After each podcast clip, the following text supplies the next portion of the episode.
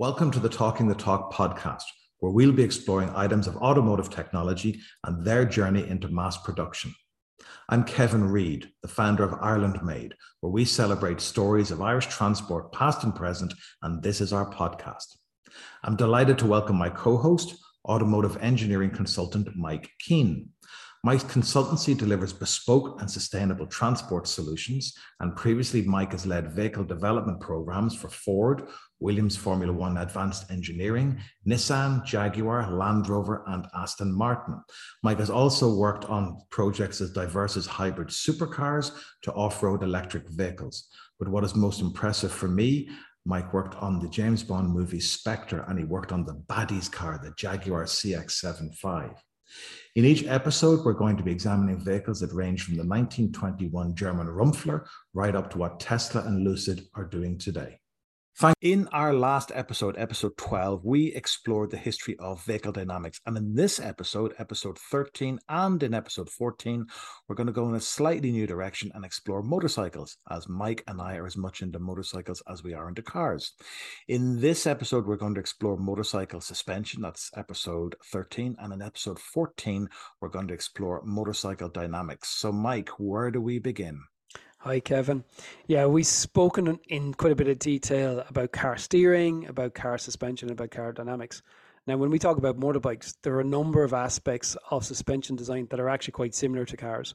So, some of the, of the terminology will be the same, and actually, the basic functions are ultimately ultimately the same. If you think about what the suspension is trying to do, it has to maintain the tire contact with the road to maximize the grip it has to respond to the rider's control requests in a manner that's accurate and actually is repeatable. And it has to do that with adequate feedback. And it has to do all of these things while isolating the rider from the bumps of the road. So, all of those um, features, all of those requirements are the same as car suspension. However, the vehicle dynamics are quite different between a, a motorbike and a car. And the package and the mass constraints place different challenges for the suspension engineer of the motorcycles. Because like the, the first motorcycles were in effect bicycles very rudimentary machines small engines mounted the rear axle usually with a belt. Um so how did motorcycles develop from there? Yeah they were very simple. You know for many years that that diamond shape of the bicycle frame dictated the layout of the bike as a whole and also how the front forks were designed and how they were used around the uh, front wheels. So uh, the front forks for maybe people are not used to the terminology of bikes the front forks are the two beams that go from the handlebars down to either side of the front wheel and the wheel axle is attached to the bottom of them. Now today these forks are also the dampers and springs but on the earliest motorbikes they were just rigid tubes just like bicycles. And then at the back the rear wheels were also located rigidly to that triangular that that diamond shaped frame. Um, so it was a very rigid connection for the rear axle. So there was no suspension, and we're talking sort of the turn of the the start of the last century. You know, road conditions were very poor at the time; they were uncomfortable to ride.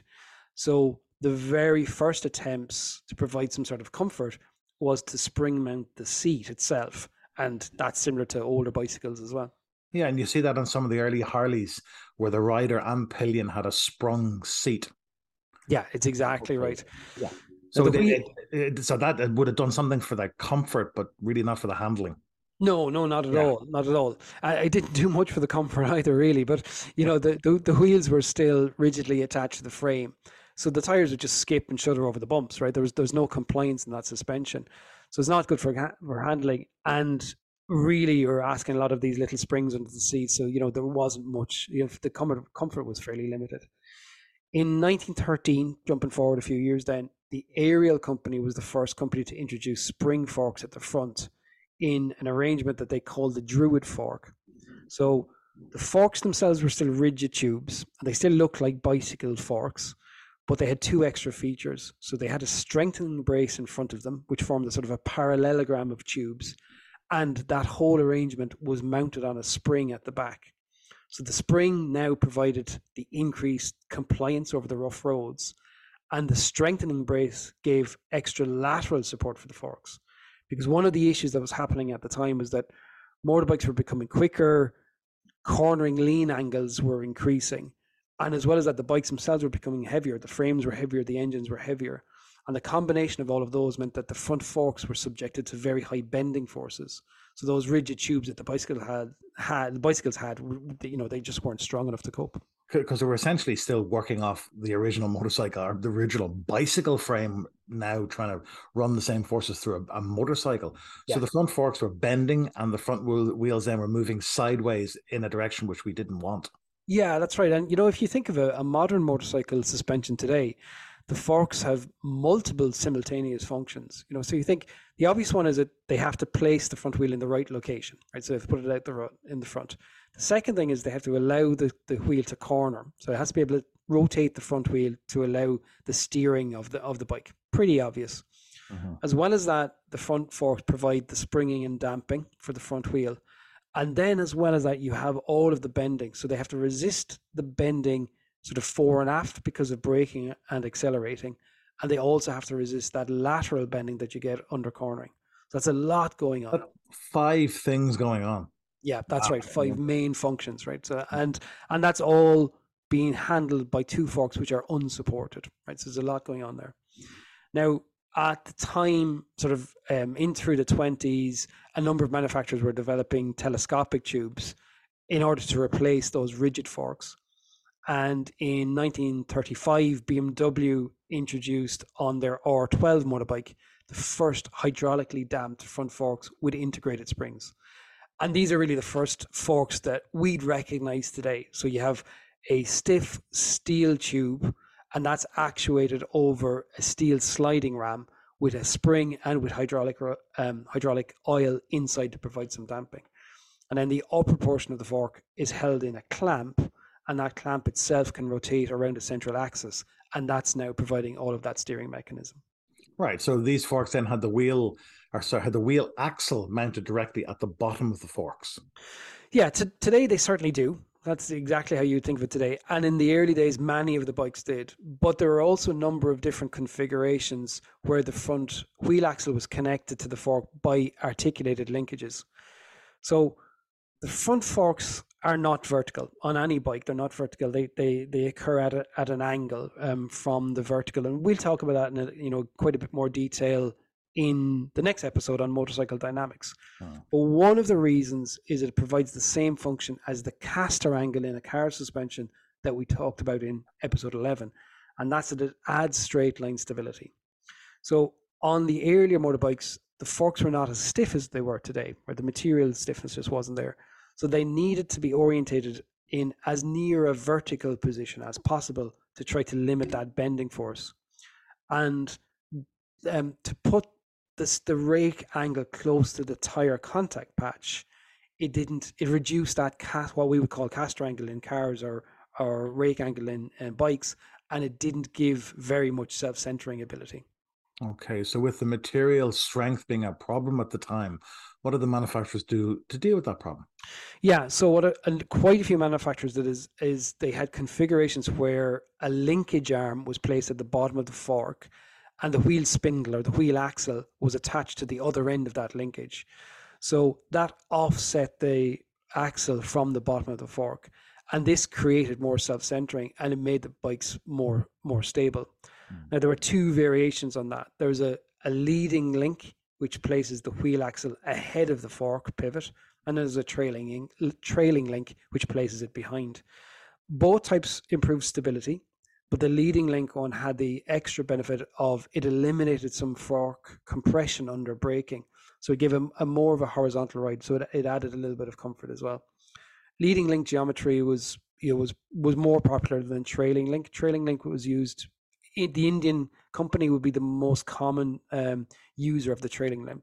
Trailing link, leading link was was used by many manufacturers, and it was popular right up until the '60s on off-road bikes. And probably the most famous example by far and away was the highest selling motorbike ever. So the Honda Cub. The, the, the, Cub sold over 100 million units since it was introduced in, in 58, and that had leading link suspension. Excellent. So if you consider that in our game setters and trendsetters episode our game changers and trendsetters episode. Sorry, we talked about the VW Beetle selling 14 million and the Lada selling 17 million. Right. No question that the Honda Cub is the ultimate mass mobility motorcycle. Absolutely. Okay, yeah. so now the front forks are what we would recognize. Let's take us to the rear of the motorcycle. Talk about the rear suspension. Okay, so going back to that diamond shape, so uh, the diamond frame shape. So initially, the rear wheel was located rigidly um, in the in the frame, and for the same reasons of ride and handling, the engineers wanted to allow some form of springing mechanism. The rear wheel did not need to accommodate the steering input of the front wheels, obviously, but it did need to accommodate the drive mechanism. So most motorbikes use chain drive from the earliest days, and if the rear wheel was to move up and down relative to the frame, it needed to allow the chain to stay in constant tension on the drive side as well. So they had to find a way of of of allowing uh, allowing that to happen. Allowing that movement. So it gave different engineering requirements for the rear suspension. We're talking about a completely different concept. That's right. Yeah, and and and that's why suspension concepts ended up being very different and still are at the front and the rear. So in 1928, Moto Guzzi introduced the rear wheel suspension on the sort of so the first rear wheel suspension on the 500cc Gran Turismo. So this had tubes running from the rear axle, either side of the wheel, forward to a pivot point on the frame. And that allowed the rear wheel to swing up and down and allowed a friction damper spring to be added. And as a result, we now call that suspension mechanism the swing arm. We still call it the swing arm. Um, but it wasn't very stiff because it just had two beams going forward and it wasn't able to provide very much lateral movement. So that same problem we talked about on the front. And then a year later, Vincent, the British company, they they introduced triangulated swing arms. So the lower portion of the triangle provided the pivot for the wheel, just like the Moto Guzzi did. But there was an upper portion of the triangle, and that acted on twin coil springs either side of the wheel. And this is an arrangement that we'd recognize on, on a lot of bikes today, or a variant of an arrangement we recognize today. Right. So, so we saw in episode 11 on suspension, many different types of spring mechanism were used on cars. Did motorcycles get the same treatment? Yeah, they did. And so, so coil springs are the most common, but uh, in the 1930s, there was another almost equally common type, and that was a, a plunger suspension. It's very similar to the sliding pillar suspension that was used by Lancia in the 1930s and 1940s. So in this case, the wheel is not swung around a pivot point, but it does actually slide directly up and down and that was that was pretty popular. It was used by many um, big manufacturers actually right through the 1930s. You know, companies like Indian, BMW, BSA, or the Belgian company Sarolea. They they all used plunger suspension um, quite a lot actually. Right, so, so rear suspension became popular, became a, a, a, a, a thing a bike had to have. Yeah, absolutely. The manufacturers were keen to introduce them as they could see the benefit for both the ride and the handling. But the biggest problem in the early days was that the bearings and the structures allowed a lot of movement. So the rear wheel moved laterally under cornering and it, it actually didn't inspire confidence for the rider. You know, for a number of years, there was a sort of a belief that rigid frame bikes were more precise to, to position on the road. And then if we bring in an Irish connection, actually, in 1935, the very talented Irish motorbike rider Stanley Woods, he won the Isle of Man Senior TT on a Moto Guzzi and it was fitted with swing arms. And that was really the turning point in the, how well bikes with swing arms could handle. And it also really was a turning point in the public's perception as well, Kevin. Mm, so they began to understand rear suspension has a has a reason, has a future. Yeah. So by the mid 30s, um, bikes have triangulated rear swing arm and right. hydraulically dampened telescopic front forks. So very very different. So that's a configuration we still recognize today. So their technological changes. Where did they proceed from the 30s? Yeah, absolutely right. I mean, uh, at 1930s, it, it looks like what we'd recognize today. So from then on, there were many component and geometry improvements, but that configuration was largely the same right through to the 1970s. And then in 1973, Yamaha released the YZ360B, which is known as the monoshock. So that still had a triangulated swing arm, but the upper section included a pivoted linkage, which acted on a single spring damper mounted centrally above the wheel. And that brought a number of significant advantages. So, firstly, as the wheel was being controlled by a single shock absorber, it was easier to give a consistent response to the various loads acting on the wheel. So, with double shocks that all the bikes had up until that point, although the two spring dampers are acting simultaneously, they're actually experiencing sort of slightly different compressive and bending loads you know, because you know there are tolerant assembly tolerances and the frame itself is in torsion, torsion and even just the geometry means that they're not seeing the same thing at the same time. Yeah, I, I'm I'm smiling because I'm thinking of I have a 1984 Suzuki GS850. It's a big, big, heavy bike, and you can feel that through your backside. You can feel the two shocks at the back doing different things. You can. So yeah. it's a bike that's made for the plains, not for the twisties. Nicely yeah. put. Yeah, you can. You can feel it slightly moving around, right? You can. There's a slightly um, vaguer feeling, and then the second benefit with a with um, the single shock is that that linkage mechanism between the swing arm, swing arm and the shock can be designed to give a force multiplication through leverage. So we call that the motion ratio. So it means that a large amount of wheel travel can be controlled by a small amount of damper travel. So monoshocks are now a very common configuration. In fact, today the motorbikes that that retain double shocks, they do so either because it's cheap to manufacture or they actually just for aesthetic reasons. Yeah, because I, I had a 1994 BMW R100 GS with a rear monoshock. Although I cheated, I got an Öhlins one as well, so it's really, really good. um, any other big changes? yeah, so we've talked about the triangulated swing arm. So one variation on this was bikes that um, that were shaft driven. So instead of having chains, they're driven by a, a drive shaft. So shaft drive bikes have a rotating shaft running alongside the wheel, which goes through a 90 degree bevel gear into the into the wheel and BMW probably been the most prominent builder of shaft drive bikes.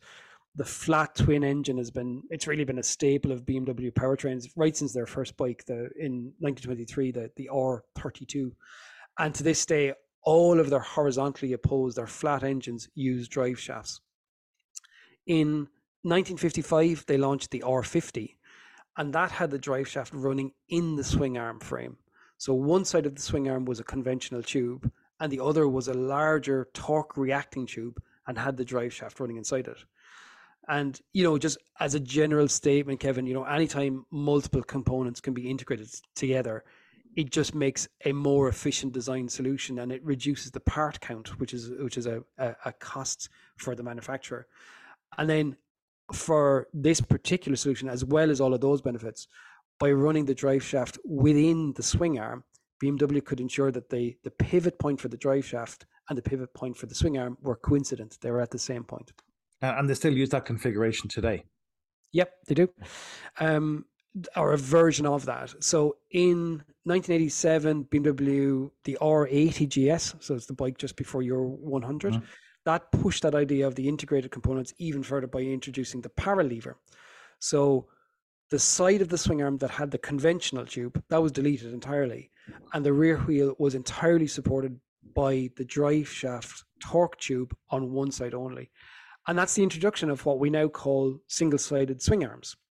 So the main benefit of of a single-sided swing arm is that the, the rear wheel can be removed and fitted more easily and can actually be more easily aligned and many people like the aesthetics because the, the wheel is exposed so the designers can make a feature of the rear wheel. It, it, it looks it looks clean. It's very it does it absolutely does yeah.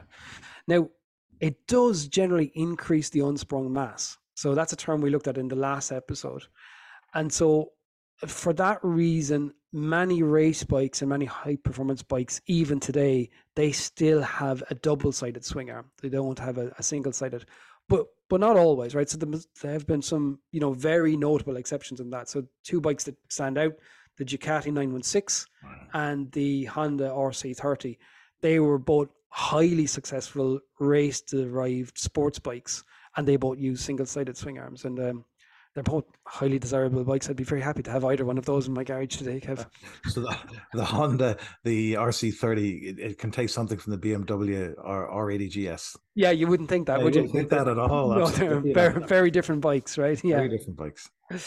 Um, another change that started to occur in the 1980s actually is something else we can say came from the paralever, and that was to move from swing arms which were made of welded tubes to those made of sort of more complex fabricated box section, right? And the, so the paralever was the start of that. The paralever had to have a, a complex section in order to have that drive shaft on inside it.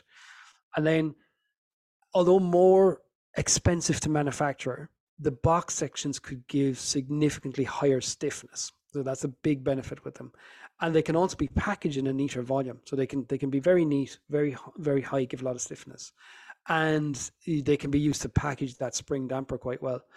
And and really, what started happening then is after the swing arm had the fabricated box section, that approach was mimicked in the main frame also, and manufacturers started to make you know make that box section frame a real aesthetic feature with sort of exposed polished aluminium. Yeah, and they had a polished aluminium and really like big welds, big trendy welds. Like, that's yeah, right. Very, very cool looking, looking rugged looking. You know. Yeah, that's right. So the eighties, that was the, that was the pinnacle of the high performance bike. That's when they really, they, they really yeah, I think it really, it really was. You know, so there was a lot of power gains in the nineteen eighties. One simple, actually, but quite effective change seen in the suspension was the introduction of the upside down fork and it was the 1990 Suzuki GSXR 750. That was the first bike that had the upside down fork. Hmm. So traditionally, the stanchion, which is the larger, heavier part of the fork, was the moving element at the bottom, and by inverting the fork, the lighter part, the fork tubes, become the moving part, and again, that helped to reduce the unsprung mass terribly simple, just turning it upside down. That's right. really smart. So that's used mainly for very high performance bikes, but in general, fork design has remained the same. It has, yeah, yeah. So not all bikes have that upside down um, fork even today. There's one one really significant variation on how uh, the front end uh, assembly has been designed, and again came from BMW, a, a, company that has always kind of you know gone its own path. In 1994, they released the R1000 GS, yeah. and in the tradition of all the GS models, just like your one, um, this was a large bike with off-road capability. Um, but it had a very unusual front end called a telelever. So it was a concept that was developed by a British company called Saxon Motodd, but BMW were actually the company that brought it to production. So there are still two forks, but they don't carry any of the springing or the damping function. So they're attached to a wishbone, and the wishbone supports a separate spring damper. And this is actually very similar to a semi trailing arm that you would have on a, the rear suspension of a car that we talked about in the suspension episode. So the advantage of that system is that the front forks themselves can be lighter. And because the front forks are not resisting the bending moment, the front wheel position can be better controlled. And the other thing it does is it separates the braking compression from the road bump compliance. Now, so, it so, is so you're not so that like you're not going down like when I pull on the brakes in my BMW, you go right down on the front fork. So it sets right. completely. Yeah. It does. It does. There's no compression. And you even see it, even little things when you take the bike off a center stand, it doesn't dip at the front. It just kind of Flat. glides horizontally Flat. off it. Yeah. yeah, that's right. Yeah. Um, now they're complicated and they're very expensive to make, but BMW kind of trades it against the ruggedness and the, the stability on its bigger bikes. Right. So they designed these bikes to be able to go anywhere in the world. Yeah, that's right. Yeah. They do. And, yeah. and and most people who bought them didn't actually use them to go anywhere in the world, but you did. Um, you took your BMW R100 what across the Sahara through West Africa with your with with Linda, your wife. I did indeed. Yeah, I did. Um, 2010. Um, it's quite a while ago now, but uh, the memory's still very strong. Yeah, so. Uh, we rode from County Limerick in the west of Ireland down through France and Spain, and cross into Western Africa, and then we travelled down the west coast of Africa to to Ghana. Yeah, it was a it was a great trip, and and you know the bike was very well able to cope with the terrain. You know, the bike was probably better able to cope with the terrain than the riders were on occasion. You know, at least at least you used it for its intended purpose, and for that we're very happy. We're very happy. Thanks, Mike. Thank you for today. Join us in our next episode when we'll be exploring motorcycle dynamics. See you then. Thank you for joining us today on the Talking the Talk podcast. My thanks to Mike Keane, and you can check out his consultancy on mikekeane.ie. Then check out irelandmade.ie to view our back catalogue of videos celebrating stories of Irish transport, past and present. We look forward to welcoming you onto our next episode where we further explore the origins of automotive technology. You can find us on YouTube or Spotify or wherever you get your podcasts. Please subscribe and tell your friends. Bye for now.